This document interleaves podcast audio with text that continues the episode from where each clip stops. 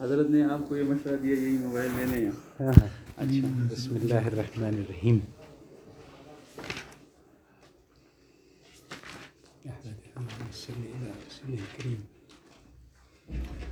پچھلی بار ہم نے یہ بات کی تھی کہ امت کا اس وقت بنیادی مسئلہ جو ہے وہ، اس کو میں کہتا ہوں جدید معتزلہ کا۔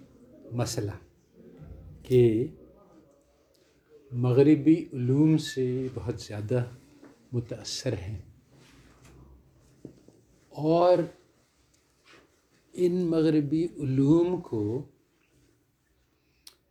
کسی نے یعنی بہت کم لوگوں نے سمجھا ہے اور دراصل میں نے یہ بھی کہا کہ اس کو سمجھنا یعنی ایک عامی سمجھ کے کافی نہیں ہے اس کے لیے کیونکہ اس میں بہت ساری غلطیاں ہیں۔ اور وہی جو قدیم معتزلہ تھے، ان کے بھی یہی مسئلہ پیش آیا تھا کہ یہ یونانی فلسفہ جو ہے وہ اغلاط سے بھرا ہوا تھا، مگر بہت خوبصورت شکل سے تھا۔ اس لیے اس میں سے پھر امام غزالی نے تحافت الفلاسفہ میں لکھا کہ یہ بھی غلط، یہ بھی غلط، یہ بھی غلط۔ اور دراصل یہی بات تھی کہ وہ اتنی پیچیدہ اور لچھے دار اور ایسے طریقے سے بات کی جاتی تھی کہ ہمارے سیدھے سادھے مسلمان اس سے مرعوب ہو کے کہتے تھے کہ بھائی، یہ تو ضرور ہی صحیح ہوگا۔ تو بالکل اسی طرح سے آج جو مغربی علوم ہیں، وہ اولاد سے بھرے ہوئے ہیں۔ ان کی بنیادیں کھوکھلی ہیں۔ اور مگر اس بات کو کہنے کی، سمجھنے کی کسی کو ضرورت نہیں ہے۔ اور جو کہتا ہے، میرے میرے جیسا آدمی اس کو فوراً کہتے ہیں کہ یہ تو دین کے غیرت میں اور جوش میں جو ہے نا مغرب کے علوم سے انکار کر رہا ہے۔ تو یہ اور یہ پھر فوراً خندق کی بات شروع ہو جاتی ہے۔ تو میں یہ کہہ نہیں کہہ رہا ہوں کہ بھائی ہمیں مغرب سے کوئی الرجی ہے اور ہمیں ان سے نفرت ہے اور ہمیں میں کہہ رہا ہوں کہ مغرب علم میں غلطیاں ہیں۔ جو غلطیاں اس کو پہچانو۔ اب جو ہے لوگوں کو اتنی زیادہ تعظیم اور حیبت ہے مغرب کی کہ وہ اس کو ماننے کو تیار نہیں کہ اس کے علوم میں بہت ساری غلطیاں اور اس کی بھی ایک وجہ ہے۔ اس کی وجہ یہ ہے کہ جب ہم دیکھتے ہیں دنیا میں تو ہم کہتے ہیں اچھا یہ چھت کو دیکھو، یہ پنکھے کو دیکھو۔ یہ ساری دنیا ہی مغرب نے بنائی ہے، چلائی ہے، تو کیسا ہو سکتا ہے کہ وہ بنیادی غلطیاں کریں؟ نہیں ہو سکتا، یہ بات عقل کے خلاف ہے۔ یہاں پہ یہ بات سمجھنے کی ضرورت ہے کہ علوم کی دو اقسام ہیں۔ ایک طبعی علوم ہیں اس کو فزیکل سائنسز کہتے ہیں، ایک معاشرتی علوم ہے جو انسانی علوم ہے۔ تو طبعی علوم میں ہمیں بالکل انکار نہیں کہ انہوں نے بہت زبردست ترقی کی ہے۔ اور ہاں انہوں نے راکٹ بھی بنا دیا، ایٹم بم بھی بنا دیا، اور یعنی بے شمار ایسی ایجادات کی ہیں جس سے عقل دنگ ہے۔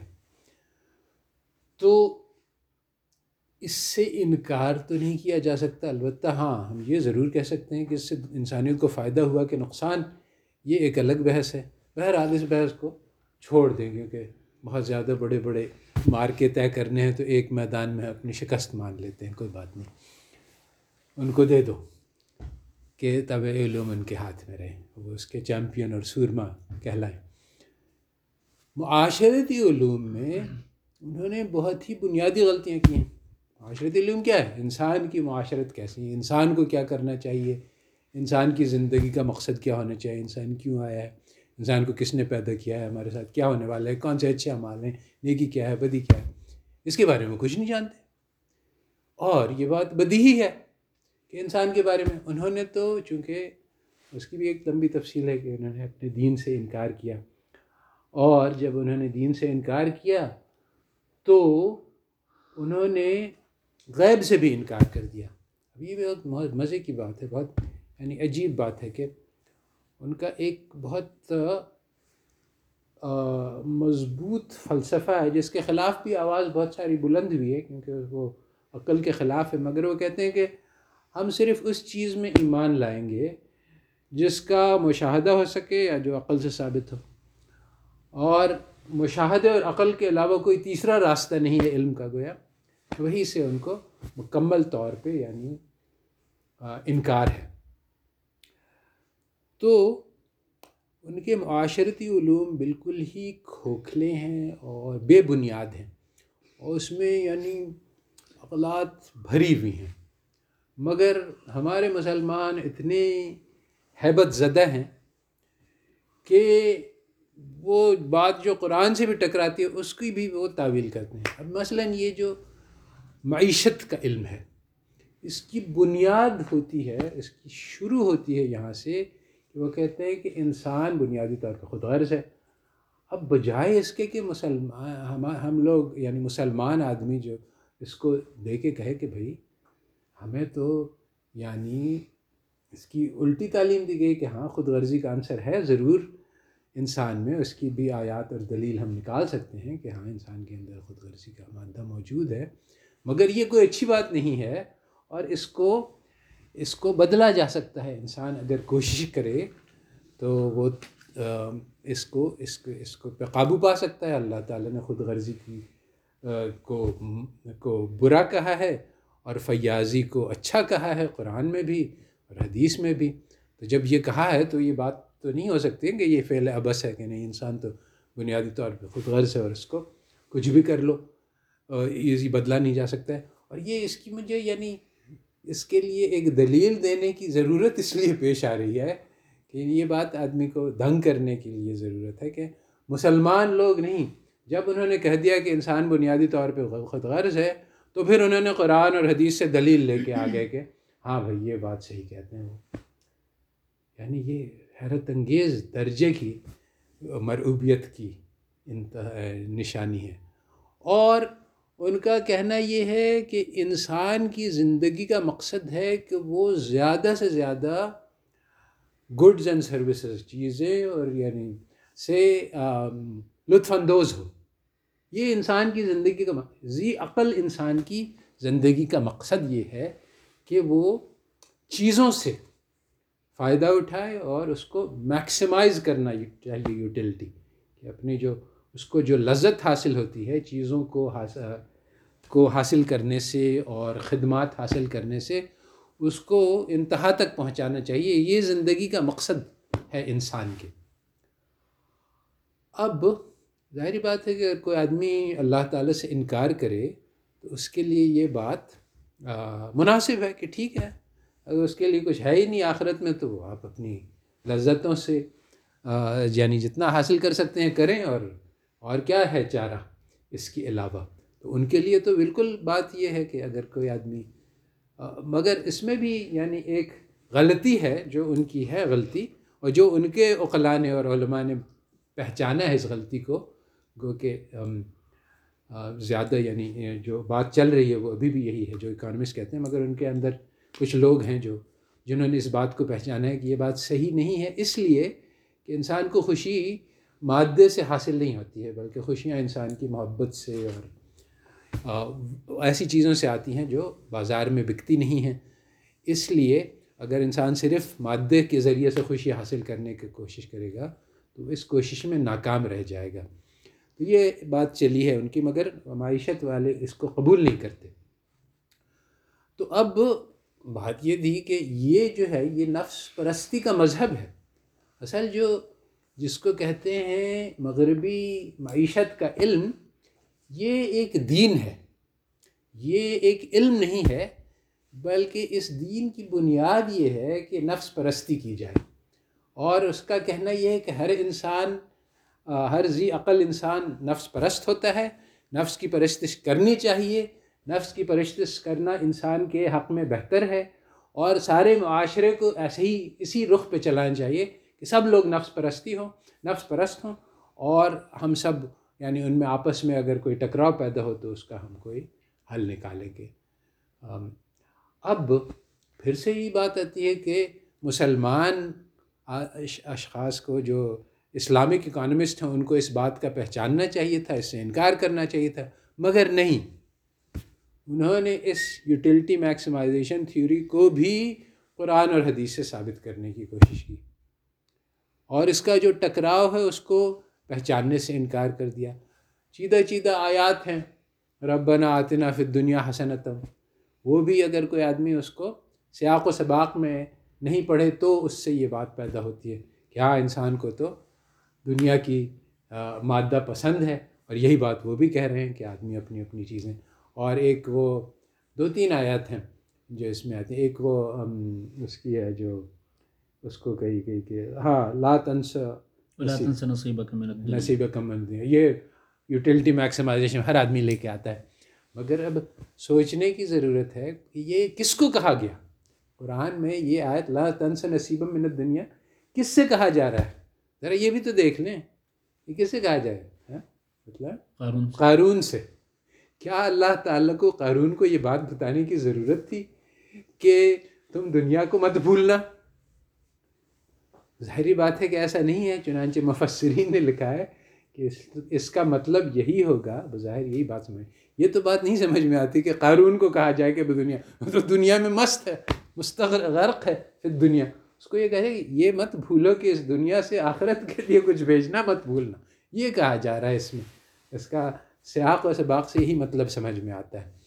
تو اس کا وہ مطلب نہیں ہے۔ اسی طرح سے یہ جو آیت ہے، ربنا آتنا فی دنیا حسنتم و فی الآخرت اس لوگوں نے کہا کہ دیکھو اس میں یہ دنیا کو ترجیح دی گئی اللہ تعالیٰ نے کہا کہ پہلے دنیا، بعد میں آخرت۔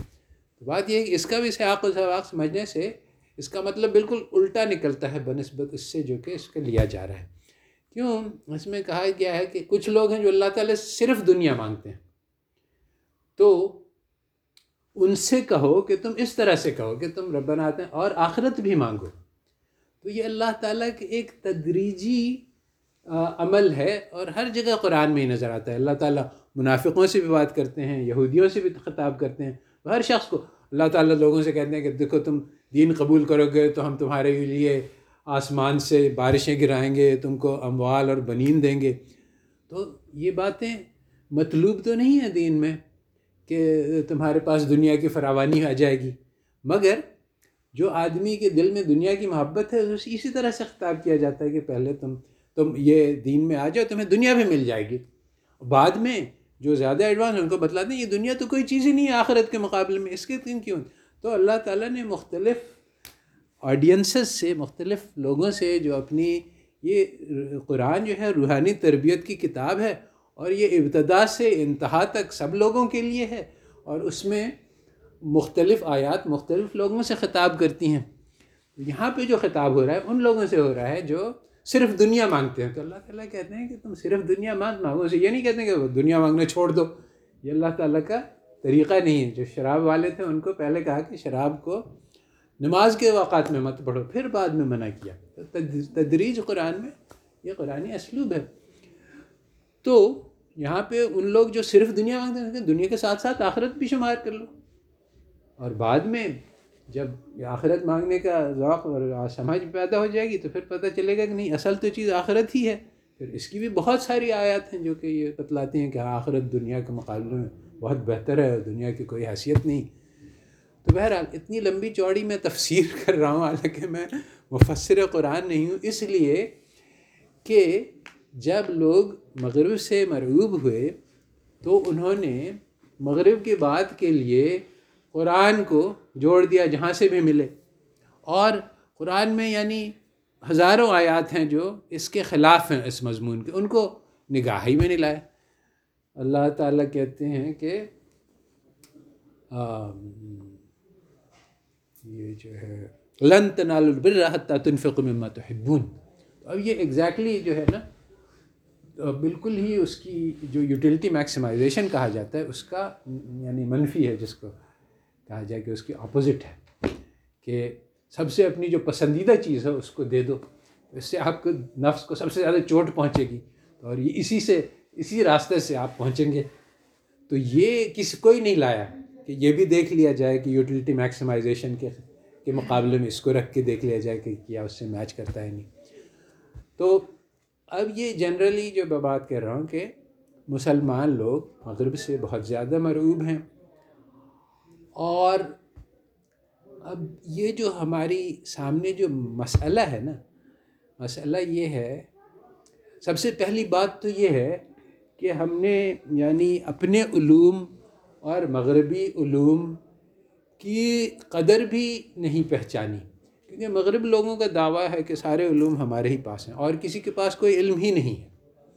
یہ ان کا دعویٰ ہے اور ہمارے لوگ بھی یہی سمجھتے ہیں کہ جو قرآنی اور احادیث کے علوم ہیں، وہ آخرت کے لیے تو کارآمد ہیں، دنیا میں اس کا کوئی واسطہ نہیں۔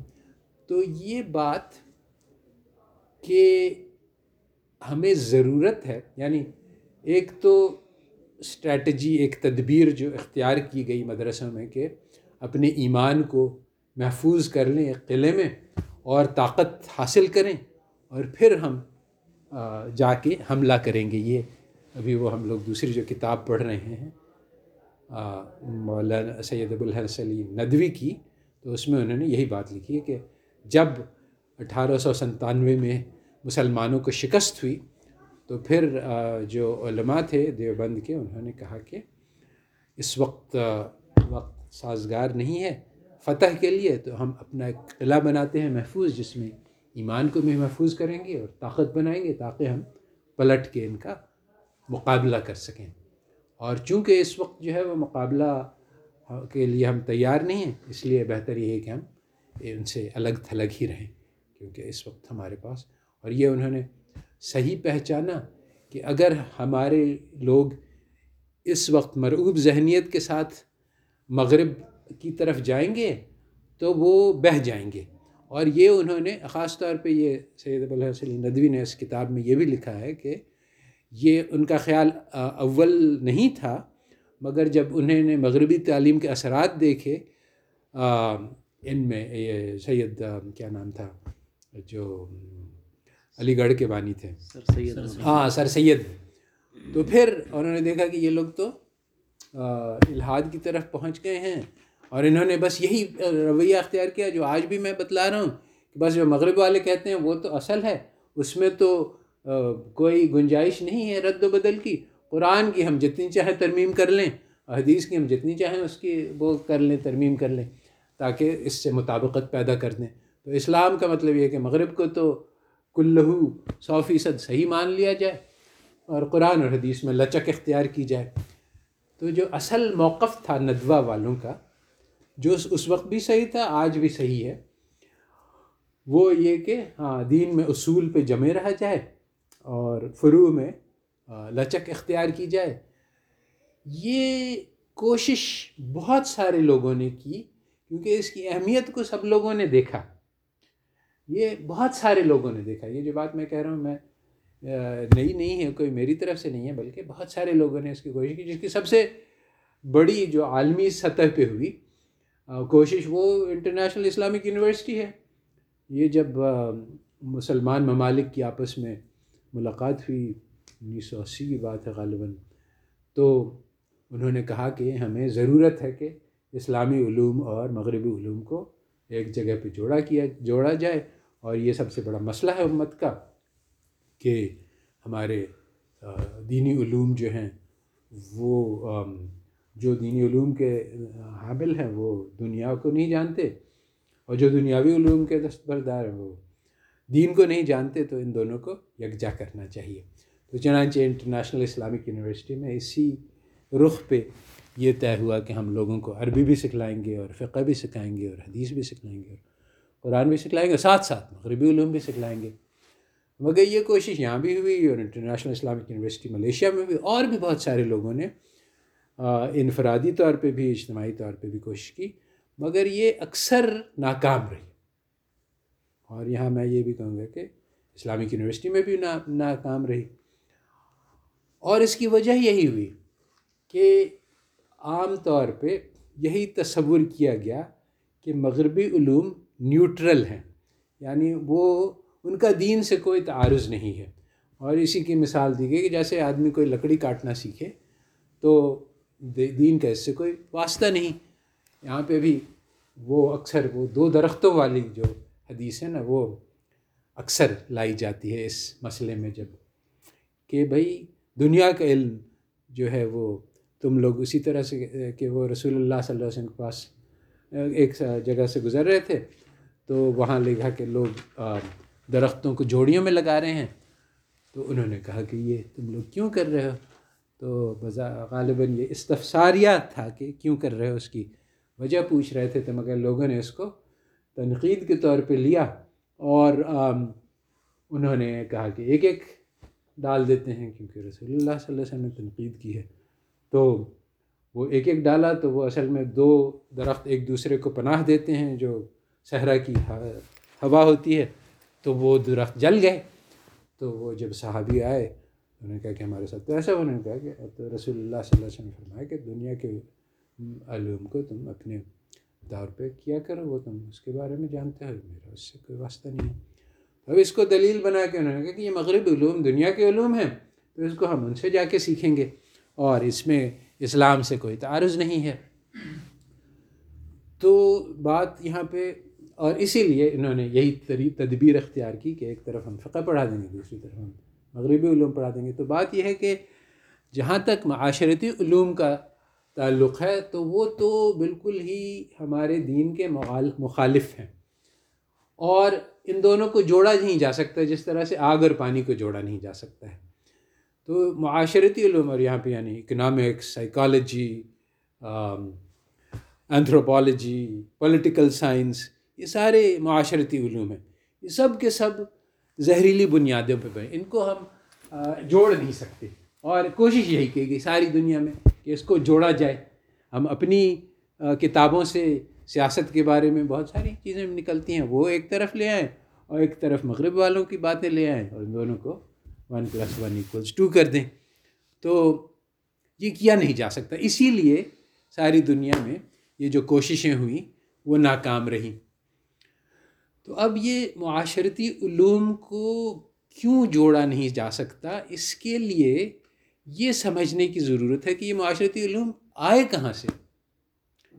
یعنی ان کی بنیاد کیسے ہوئی؟ تو اس کے لیے پھر یہ سمجھنا پڑتا ہے، ہم کو مغرب کی تاریخ دیکھنی پڑتی ہے کہ معاشرتی علوم کی کو وضع کب ہوئے، کیسے ہوئے، کس نے کیا، کس مقصد کے لیے کیا۔ تو یہاں پہ اس کی ابتدا ہوتی ہے دراصل ان کے دین سے انکار کرنے کی۔ اب یہاں پہ بھی مسئلہ یہ ہے کہ جو اگر ہم ان کی کتابیں پڑھیں کہ اہل مغرب نے اپنے دین سے انکار کیوں کیا تو جو قصہ ہمیں ملتا ہے وہ غلط ہے۔ تو چنانچہ ہم وہ کہتے ہیں کہ بھئی ہم نے دیکھا کہ ہمارا دین جو ہے وہ جہالت ہے اور سپرسٹیشن ہے یعنی کیا کہتے ہیں سپرسٹیشن کو؟ نہیں۔ اس کو اوپر رکھنا سب سے نہیں نہیں سپرسٹیشن کہتے ہیں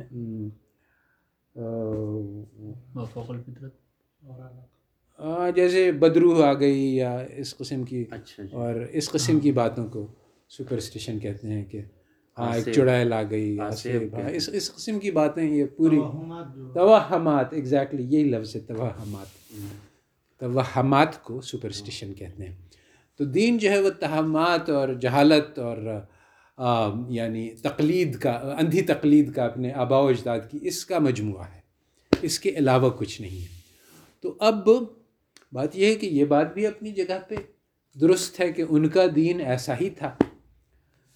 تو مگر اس کے آگے بھی بات ہے۔ انہوں نے کہا کہ جب ہم کو عقل آئی تو عقل کی روشنی میں ہم نے اس بات کو پہچانا۔ تو جیسے کہ ہم نے پچھلے اس میں کہا تھا کہ یہ عقل ان کے پاس مسلمانوں کی طرف سے آئی۔ مسلمانوں نے ان کو سکھلایا۔ اور یہ کتاب ہے انلائٹنمنٹ قرآن کے۔ قرآن کا نور سے کیسے یورپ منور ہوا اور ان کے کیسے ان کے جو بڑے بڑے سوچنے والے تھے، انہوں نے قرآن سے استفادہ کیا۔ اور اسی سے ان کو ہمت پیدا ہوئی کہ اپنے سارے قدماء کی باتوں کو رد کر سکیں کہ قرآن نے اسی بات کی دعوت دی ہے کہ ٹھیک ہے، تمہارے آبا و اجداد کہتے آئے ہیں، مگر تم اپنی عقل سے بھی سوچ سکتے ہو۔ اور یعنی ہمیشہ سے تمہاری رسم و روایت یہی چل رہی ہے، پھر بھی تم اپنی عقل سے کیا وہ تمہیں فائدہ دیتے ہیں، کیا تمہیں نقصان پہنچا سکتے ہیں؟ یہ اپنی عقل سے سوچ لو، پھر اپنی عقل سے جرت کرو۔ یہ بہت بڑا ہمت اور حوصلے کا پیغام ہے قرآن کا، جس کو انہوں نے سنا اور سمجھا اور اس پہ عمل کیا تو ان کا یہ کہنا ہے، مگر حقیقت یہ نہیں ہے ان کے دین کے انکار کی۔ میرا ایک مضمون ہے جو یہ کہ European transition to secular thought and lessons for Muslims یہ مضمون ایکچولی بہت اہم ہے کہ اس کو ترجمہ کر دیا جائے۔ اس کا یعنی مضمون ہے کہ یورپ میں انہوں نے اپنے دین سے انکار کیوں کیا اور اس سے مسلمانوں کو کیا سبق سیکھنا چاہیے۔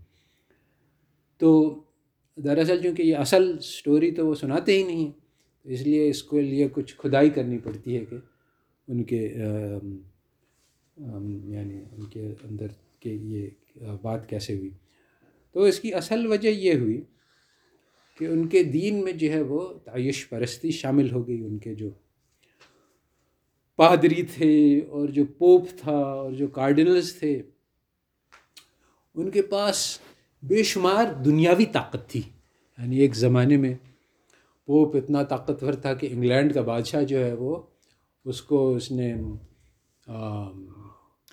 کہہ دیا کہ یہ تو دین سے فارغ ہو چکا ہے، تو اس کی رعایا اس سے پلٹ گئی، بغاوت ہو گئی، تو اس نے جو ہے وہ پیدل چل کے قدموں سے گیا اپنے پوپ سے معافی مانگنے، اپنی اس کا عاجزی کا اظہار کرنے کے لیے۔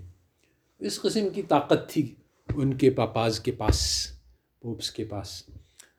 تو اس طاقت نے ان کو، ان کے کہتے ہیں کہ power corrupts and absolute power corrupts absolutely ان کا محاورہ ہے کہ طاقت سے انسان جو ہے وہ کرپٹ ہو جاتا ہے، کیا کہتے ہیں؟ یعنی باغی ہو جاتا ہے۔ اللہ تعالیٰ نے قرآن میں لکھا ہے کہ انسان کو ہم مال دیتے ہیں تو وہ باغی ہو جاتا ہے، طاقت دیتے ہیں۔ تو یہ وہ کہہ رہے ہیں کہ طاقت دینے سے وہ اپنا بہت ان کو گھمنڈ پیدا ہو گیا اور وہ پوپ بھی اور عوام ان کے جو بڑے بڑے پادری تھے، یہ سب یعنی کھلے عام برائیاں کرنے لگے اور فحاشی اور ہر قسم کی اپنی یعنی بڑے بڑے دعوتیں کرتے تھے جس میں شراب اور تعام اور ہر قسم کی یعنی ایسی برائی جس کا تذکرہ کرنا بھی مشکل ہے۔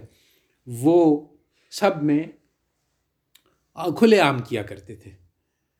اور ساتھ ساتھ وہ گناہوں کے لیے معافی بھی بیچنا شروع کرتے تھے کہ گناہ کر لو اور اس کے لیے معافی لے لو اور اس کی اس کی جو ہے وہ تمہاری معافی ہو جائے گی تم ہمیں پیسے دے دو۔ اور اس کو یعنی وہ اس طرح سے نہیں کہتے تھے، بلکہ اس کی ایک خوبصورت توجہ پیش کرتے تھے کہ بھائی نیک اعمال جو ہے برائی کو مٹا دیتے ہیں۔ تو تم نے برائی کی ہے تو تم ہمارے چرچ کو صدقہ دے دو، تو ہم تمہاری گناہ کو معاف کر دیں گے۔ تو اس میں جو غلطی ہے وہ یہ ہے، جو مارٹن لوتھر نے بعد میں کہا کہ پوپ جو ہے اس کے ہاتھ میں اختیار نہیں ہے کہ وہ گناہوں کو معاف کرے۔ ہاں بات تو اصولاً صحیح ہے کہ آدمی اگر کوئی نیکی کرے تو اس کی، مگر پوپ کو اختیار نہیں کہ وہ لکھ کے دے دے کہ بھائی تمہارا گناہ معاف ہو گیا۔ بہرحال اس پہ بہت زبردست لڑائی ہوئی آگے جا کے عیسائیت میں۔ تو بہرحال بات یہ ہے کہ ان سب عیاشیوں کی وجہ سے یعنی کردار ان کی کی برائی کی وجہ سے عوام جو ہے وہ دین سے بدزن ہو گئی۔ اس وجہ سے نہیں ہو گئی، ان کو عقل آ گئی تھی۔ اور پھر جو دوسری بات ہوئی وہ یہی ہے کہ پھر کچھ لوگوں نے کیتھولک سے چرچ جو ان کا مین چرچ تھا، اس سے انکار کیا۔ اور اس سے انکار کیا تو پھر ان دونوں کی آپس میں لڑائی ہوئی۔ بڑی ہی سخت خون ریز لڑائی ہوئی۔ اور ان کے یہاں جو ہے وہ یعنی ایسے ایسے انہوں نے کام کیے جو کہ انسانیت سے بعید ہیں۔ انہوں نے اپنے اپنے یعنی ان کو کہا کہ بھئی یہ تو شیطان کی اولاد ہے۔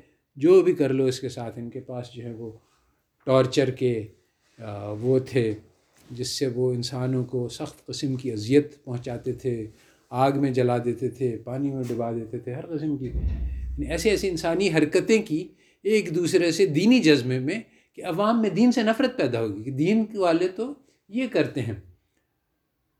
اور چنانچہ آج بھی یہ آئسس والے جو ہیں وہ، اسلامک اسٹیٹ والوں نے اسی قسم کی بات کی ہے جس سے عام دنیا میں اسلام سے نفرت پیدا ہو گئی ہے کہ وہ بڑی بڑی فلمیں دکھلائیں انہوں نے اور اس میں تشہیر میں ہالی ووڈ اور وہ ان کا بھی ساتھ رہا ہے کہ وہ جو انہوں نے نہیں بھی کیا وہ بھی انہوں نے بنا کے دنیا کو دکھلا دیا انہوں نے بہت کچھ کیا بھی۔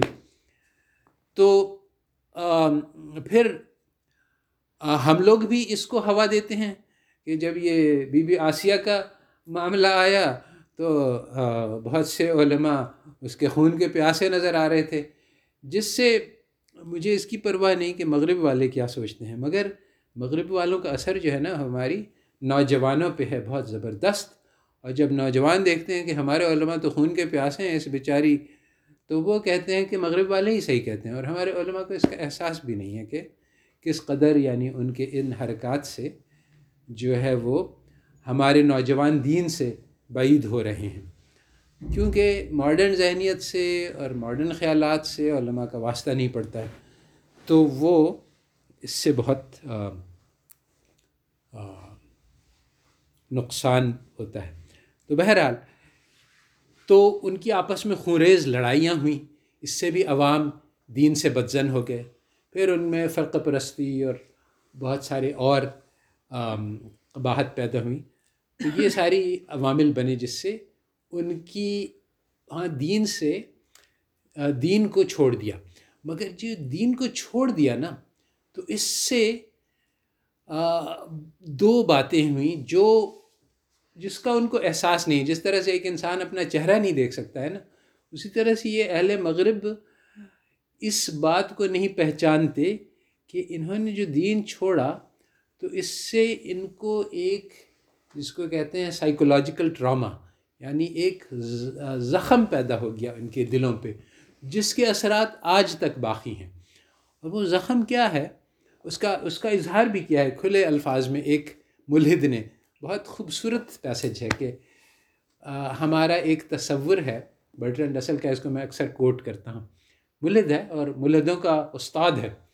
تو وہ کہتا ہے کہ، دیکھو، ہم لوگوں کو یہ اللہ تعالیٰ کا تصور جو ہے نا، بہت آرام پہنچاتا ہے۔ کہ ہمارے تنہائی میں، ہماری مصیبت میں کوئی مدد کرنے والا ہے، آخر میں جا کے انصاف ہوگا، ظلم کا بدلہ دیا جائے گا، کہتا ہے کہ یہ ایک بچ گانا خواب ہے اور اس کو چھوڑ دینا ضروری ہے۔ اور اب ہمیں یہ سوچنا پڑے گا کہ ہمارا کوئی بھی نہیں ہے۔ اگر ہمارا یعنی ہم چاہے جتنی ہمت کر لیں، جتنی حوصلہ کر لیں، جتنی یعنی بہادری دکھلائیں دلیری دکھلائیں کوئی دیکھنے والا نہیں، کوئی تعریف کرنے والا نہیں، کوئی سننے والا نہیں۔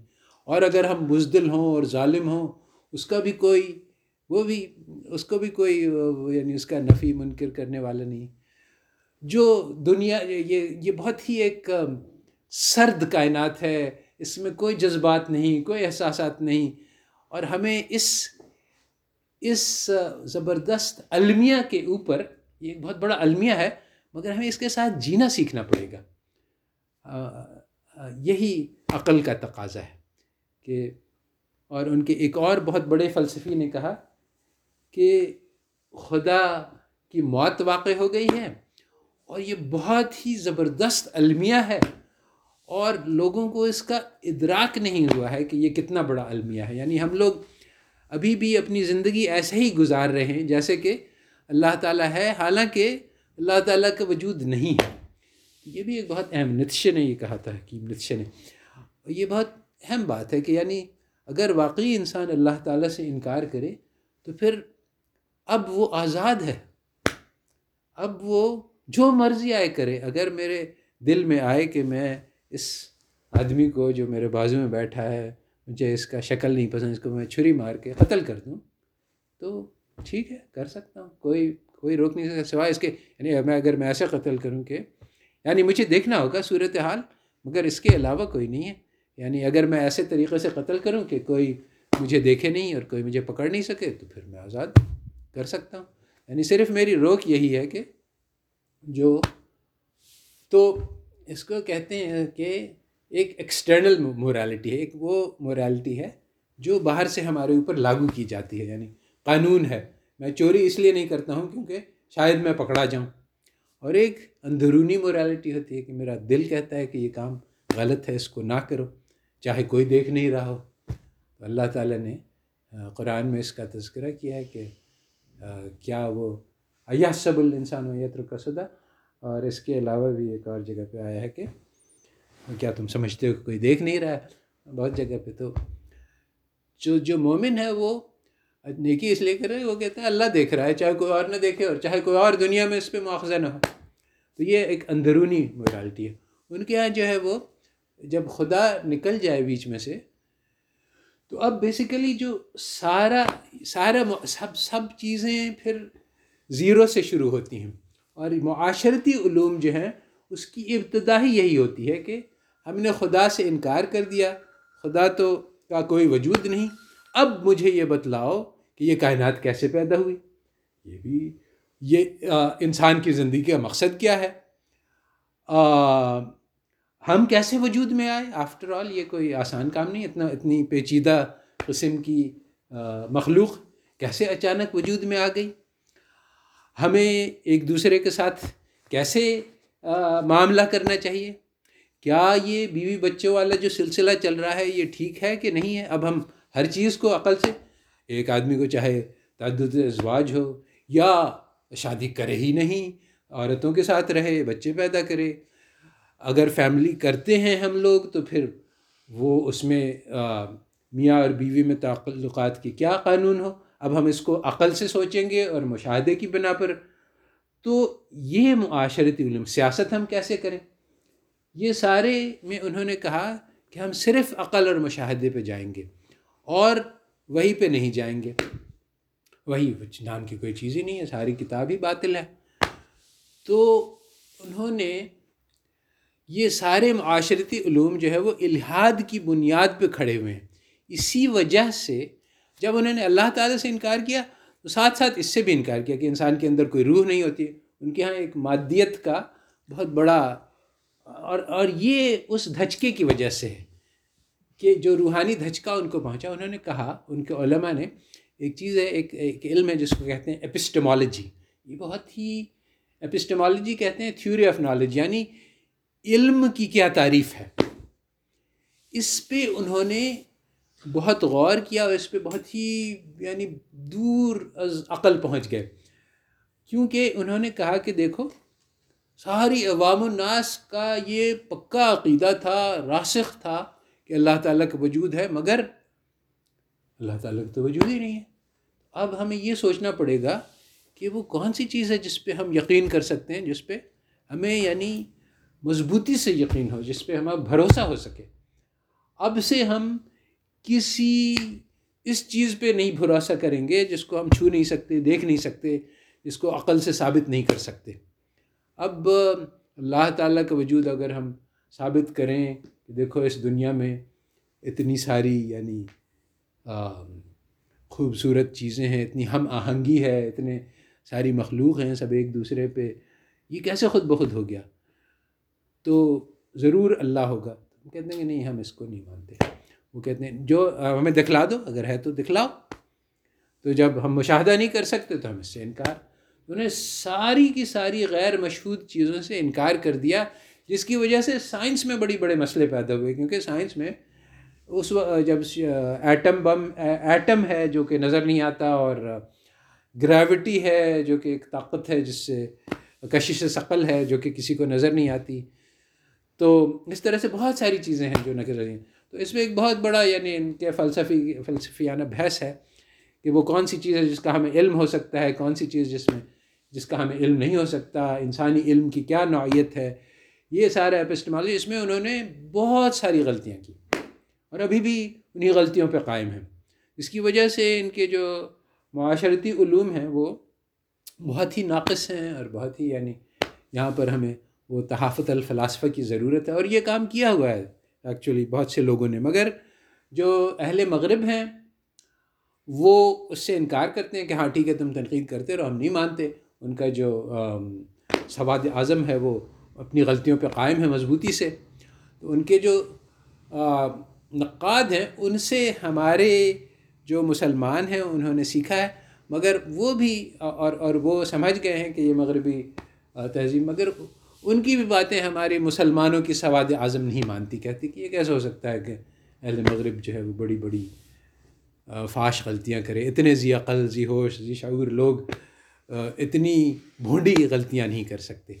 تو اس کی وجہ سے یعنی جرأت نہیں ہوئی ہمارے مسلمانوں کو اس بات سے انکار کرنے سے، ان کے ان کے علوم سے اور جو انکار کرتے ہیں، ان ان سے وہ انکار کرتے ہیں کہ بھائی یہ تو تمہاری وہ دینی جوش ہے، جس کی وجہ سے تم کہہ رہے کہ سارے کے سارا علم غلط ہے، ان کا، اور نہیں ہمیں یہ کرنا چاہیے کہ خزمہ اس میں سے جو اچھی چیز ہے۔ ہاں ایگزیکٹلی اس میں سے جو اچھی چیز ہے وہ لے لو۔ یہ یہ جو پورا انکار ہے یہ غلط ہے۔ تو میں یہ کہتا ہوں کہ بھائی جب انہوں نے پوری علم کی بنیاد ہی رکھی الحاد پہ اللہ تعالیٰ سے انکار پہ تو اب ہم یہ کہہ سکتے ہیں کہ یعنی عام طور پہ ہم یہ کہہ سکتے ہیں کہ عام اس کا اصول یہ ہوگا کہ جو چیز ہے اس کے آنکھ بند کر کے اس سے انکار کر دو۔ ہاں کوئی خاص چیز ہو ہو سکتا ہے کہ اس اپنے سارے اس میں سے ایک دو چیزیں صحیح بھی ہوں اور ہو ایسا ہے بھی، تو وہ ہم ضرور ان سے لے سکتے ہیں۔ مگر یہ سمجھنے کے لیے کہ کیا اچھا ہے، کیا غلط ہے، ہمیں اپنی ذہنیت کو بدلنا ہوگا۔ وہ جو معروف ذہنیت سے ہم اس کی ان کے اوپر حاکم بن کر بیٹھیں اب حاکم بن کے بیٹھنے کے لیے کافی گہری علم کی ضرورت ہے اور وہ ہے نہیں لوگوں پہ، کے پاس۔ تو کچھ لوگ ہیں جنہوں نے اس علم کو حاصل کیا ہے یعنی اچھی بڑی تعداد میں۔ مغرب میں بھی بہت سارے ہیں۔ مغرب میں تو زیادہ ہیں، کیونکہ ان میں ان میں انہوں نے اس، یہ ایک پورا ایک اسکول ہے اسکول آف تھاٹ ہے، ایک مکتب فکر ہے، جو جو کہ تنقید کرتا ہے اور ان کے ماڈرنس کو بھلا، برا بھلا بھی کہتا ہے، اس کا مذاق بھی اڑاتا ہے، مگر وہ سواد اعظم نہیں ہے، بلکہ وہ ان کے اپنے یعنی مائنورٹی اسکول مانا جاتا ہے۔ اور ان کا بھی اپنے اپنے چیزیں ہیں۔ بہرحال، تو بات یہ ہے کہ جو ہمارے نقاد ہیں، ان کا اب وہ جو بات میں کہہ رہا ہوں، وہ یہ ہے کہ ہمیں یہ ضروری ہے کہ تحافت الفلاسفہ کرنا۔ اور چنانچہ انہوں نے اس کی کوشش کی۔ تو انہوں نے جو کوشش کی، وہ یہ ہے کہ وہ کہتے ہیں کہ اچھا آؤ ہم سے مغربی فلسفہ سیکھو۔ اور پھر ہم تم کو بتلائیں گے کہ یہ فلسفہ میں یہ کہتے ہیں اور یہ اس لیے غلط ہے۔ تو اب یہ جو ہے یہ یہ طریقہ جو ہے یہ چلتا نہیں ہے۔ یعنی ہم ایک عالم کو اٹھائیں جس نے دس سال مدرسہ پڑھا ہوا ہے، پھر ہم اس کو مغربی فلسفہ سکھلائیں۔ وہ اپنا ہی یعنی بہت ہی دقیق اور لچھے دار اور مشکل قسم کا ہے، وہ سمجھ میں آدھا نہیں، آتا ہضم نہیں ہوتا ہے۔ پھر وہ ہضم کر لے تو پھر ہم اس کو سمجھائیں کہ اس میں کیا غلطیاں ہیں۔ اس کے لیے ایک عمر درکار ہے۔ کون جیتا ہے تیری زلف کے سر ہونے تک؟ تو یہ مسئلہ ہے کہ یہ طریقہ کارآمد نہیں ہے۔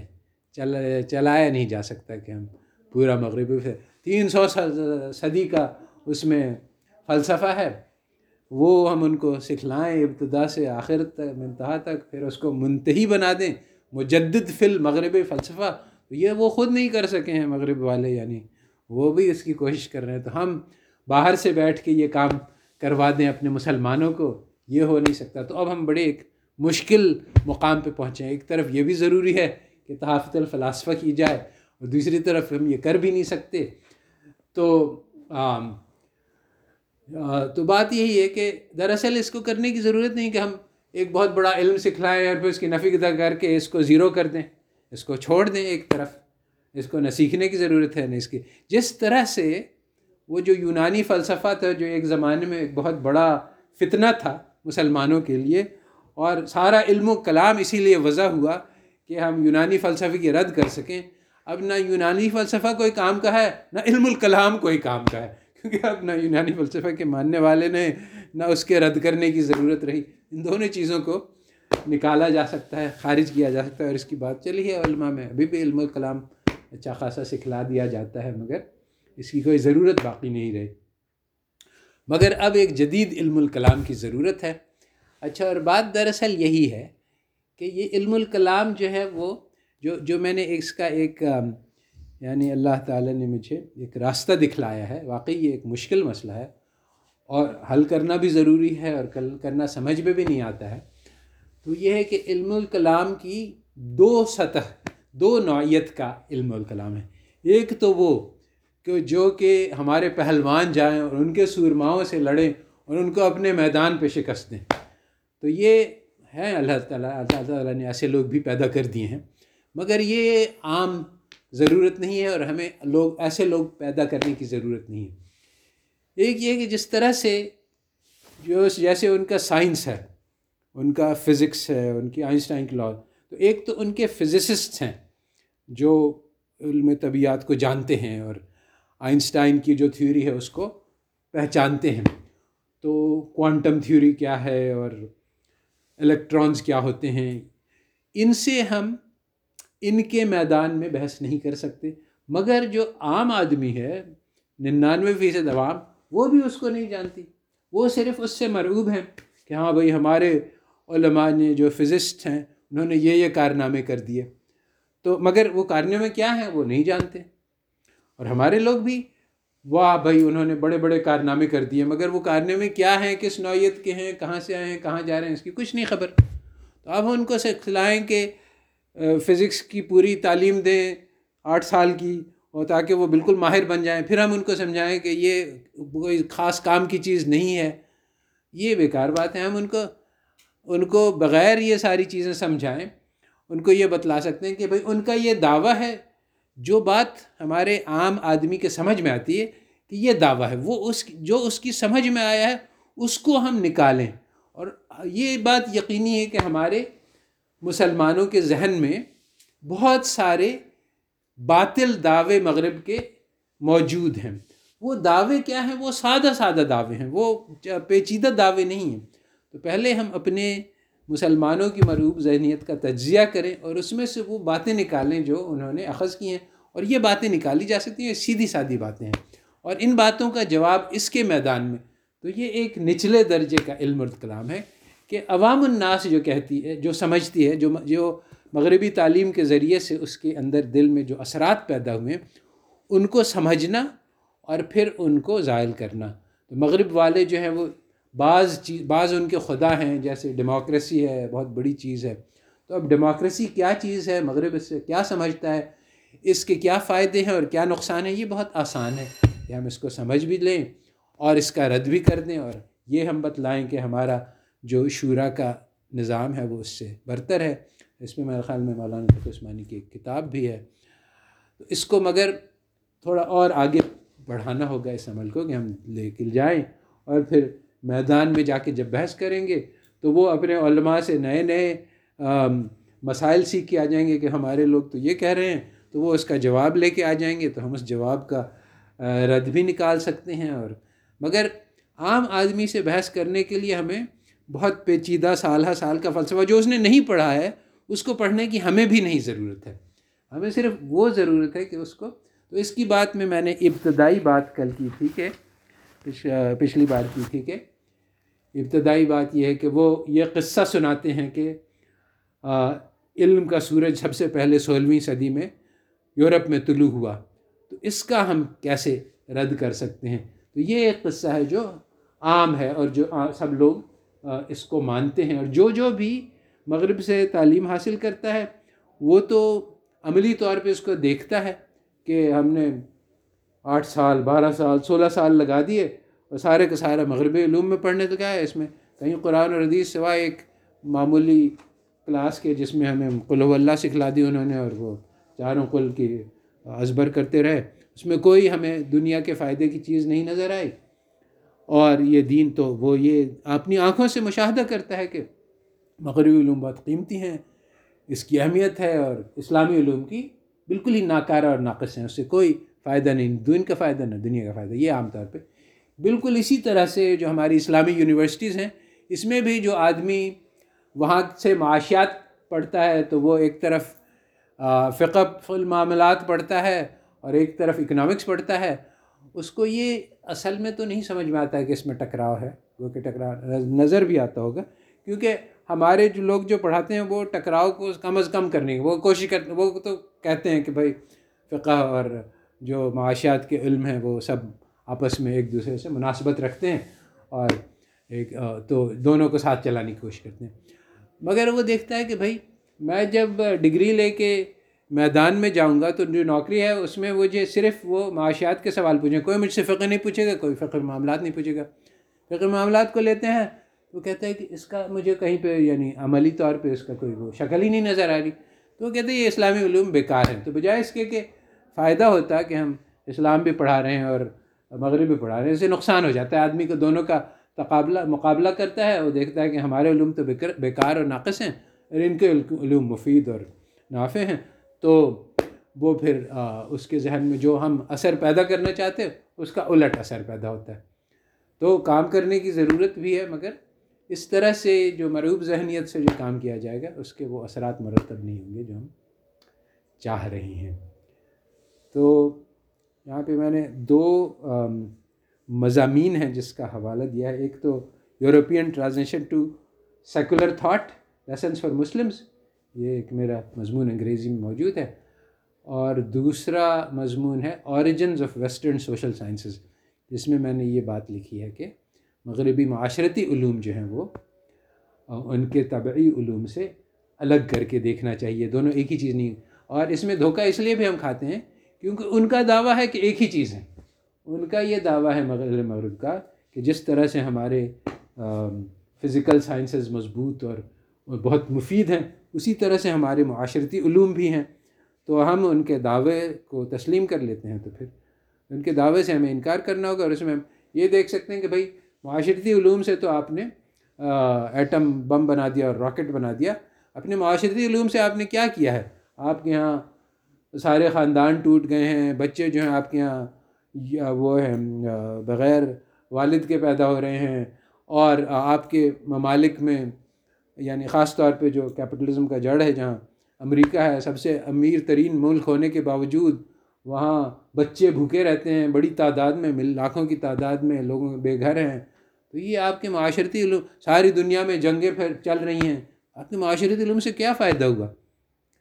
تو یہ ہم کہہ سکتے ہیں کہ یعنی ایک ان ان کے یعنی فزیکل سائنسز کی تو ہم دلیل ہے، دنیا میں نظر آتی ہے۔ معاشرتی علم کی کوئی دلیل نہیں نظر آتی۔ یہاں پہ میں اس سبق کو ختم کرتا ہوں ان شاء اللہ سوال ہے وہ کہ اگر ہم اس